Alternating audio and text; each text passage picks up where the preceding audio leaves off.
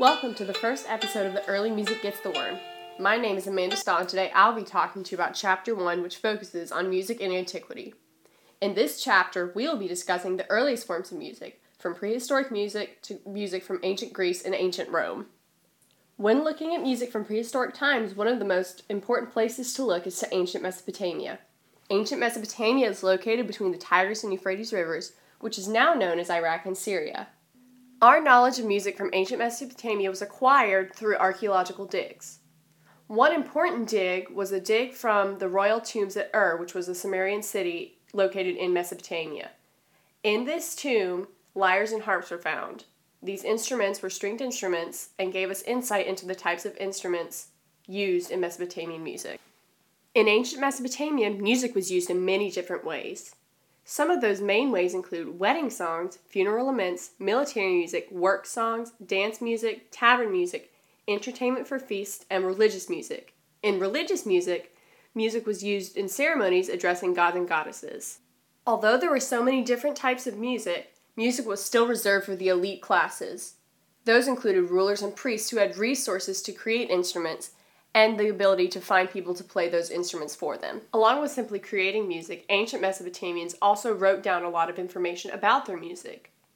They created lists which included information on performing, tuning of instruments, and improvisation.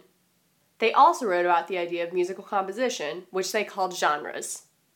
In 1800 BCE, ancient Mesopotamians began writing down their music. This was one of the earliest forms of music notation.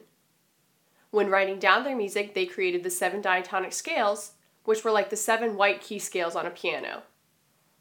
Although the Mesopotamians did provide us with so much written records of their music, we still don't have enough information to be able to provide a well rounded view of what their music culture was like. However, one civilization that did provide us with a ton of information on their music were the Greeks. In fact, Greek culture was the first culture to ever be able to provide us with enough evidence to construct a well rounded view of their music. Which is why we're now going to take a look at Greek music and musical culture. When taking a look at Greek music, one of the first things you have to look at are the main instruments used. The three main instruments that were used in Greek music were the aulos, lyre, and kithara. The aulos was a wind instrument used in the worship of Dionysius, the god of fertility and wine. The lyre was a stringed instrument which was associated with Apollo, the god of light, prophecy, learning, and the arts. The third instrument was the kithara, a stringed instrument used in processions and sacred ceremonies. When looking at how these instruments are used, we see that music was still mainly improvisation, or played from memory, and was primarily monophonic, which means it was a single line of music. Next, we're going to take a look at some of the most well known figures of the Greek times. The first two are Plato and Aristotle, who were philosophers who wrote on the different concepts of music. Then there's Pythagoras, who is the creator of music theory. Next is Ptolemy, an astronomer who believed in harmonia, which is the unification of parts in an orderly whole. He believed that math and music coincided and that there were varying relationships between the two. As an astronomer, Ptolemy believed in the harmony of the spheres.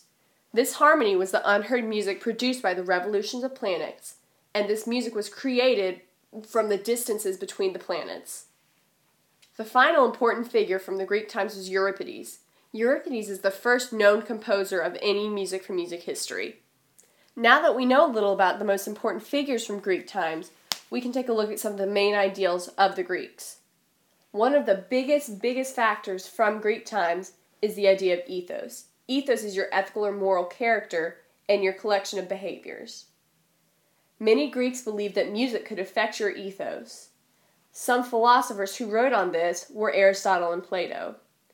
In Aristotle's Politics, he wrote that music affects your behavior and that music that imitates certain ethos can influence your ethos and change it to be the way the music is stating. Plato wrote in his Republic that you need to learn both a combination of gymnastics, which is physical exercise, and music so that you aren't unbalanced. Plato endorsed the Dorian and Phrygian harmonia because it fostered virtues of temperance and courage. This goes back to the idea that music that imitates a certain ethos will affect your ethos as well. Plato also hated music with complex scales or mixed or incompatible genres, rhythms, or instruments. He believed that this would negatively influence a person's ethos.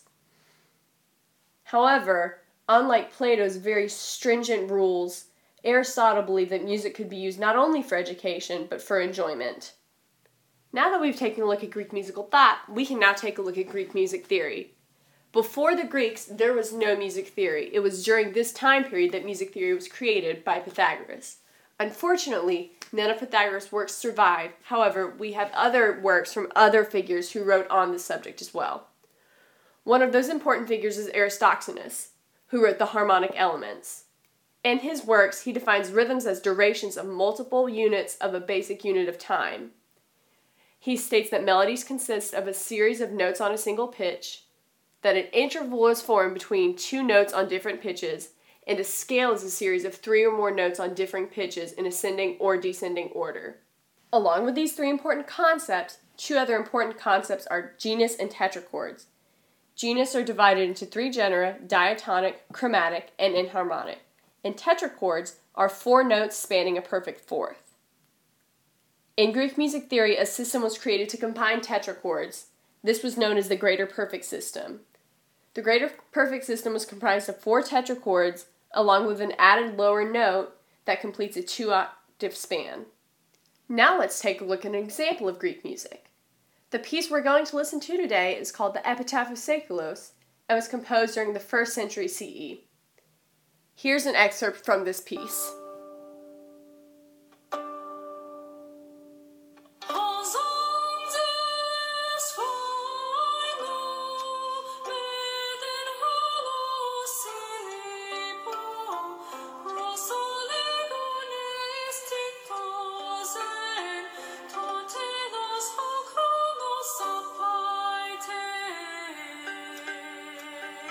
So, as I said before, this piece is called the Epitaph of Seikilos.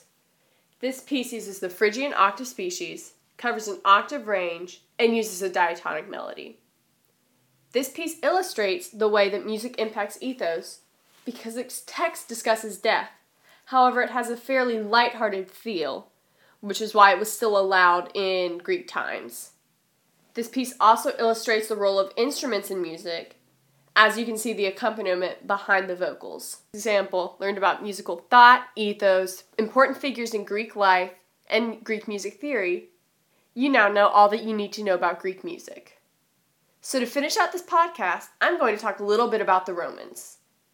Unfortunately, not as much is known about music from Rome as it is from Greece. In Roman music, there are no settings of Latin texts, unlike in Greek music. However, there still are many images, tangible instruments, and written descriptions of music. We just have no settings of Latin texts. What we do know about Roman music is that Romans took much of their musical culture from Greek culture. So there's a lot of the same foundational overarching ideas that the Greeks had. However, Roman music had no lasting impact on new music. This contrasts with Greek music, as many concepts formed during the times of the Greeks are continued to be used in Western music today. All in all, music of antiquity was the basis for many of the traditions now used in Western music. Thank you for listening to this episode of Early Music Gets the Worm. Good luck studying for your midterms.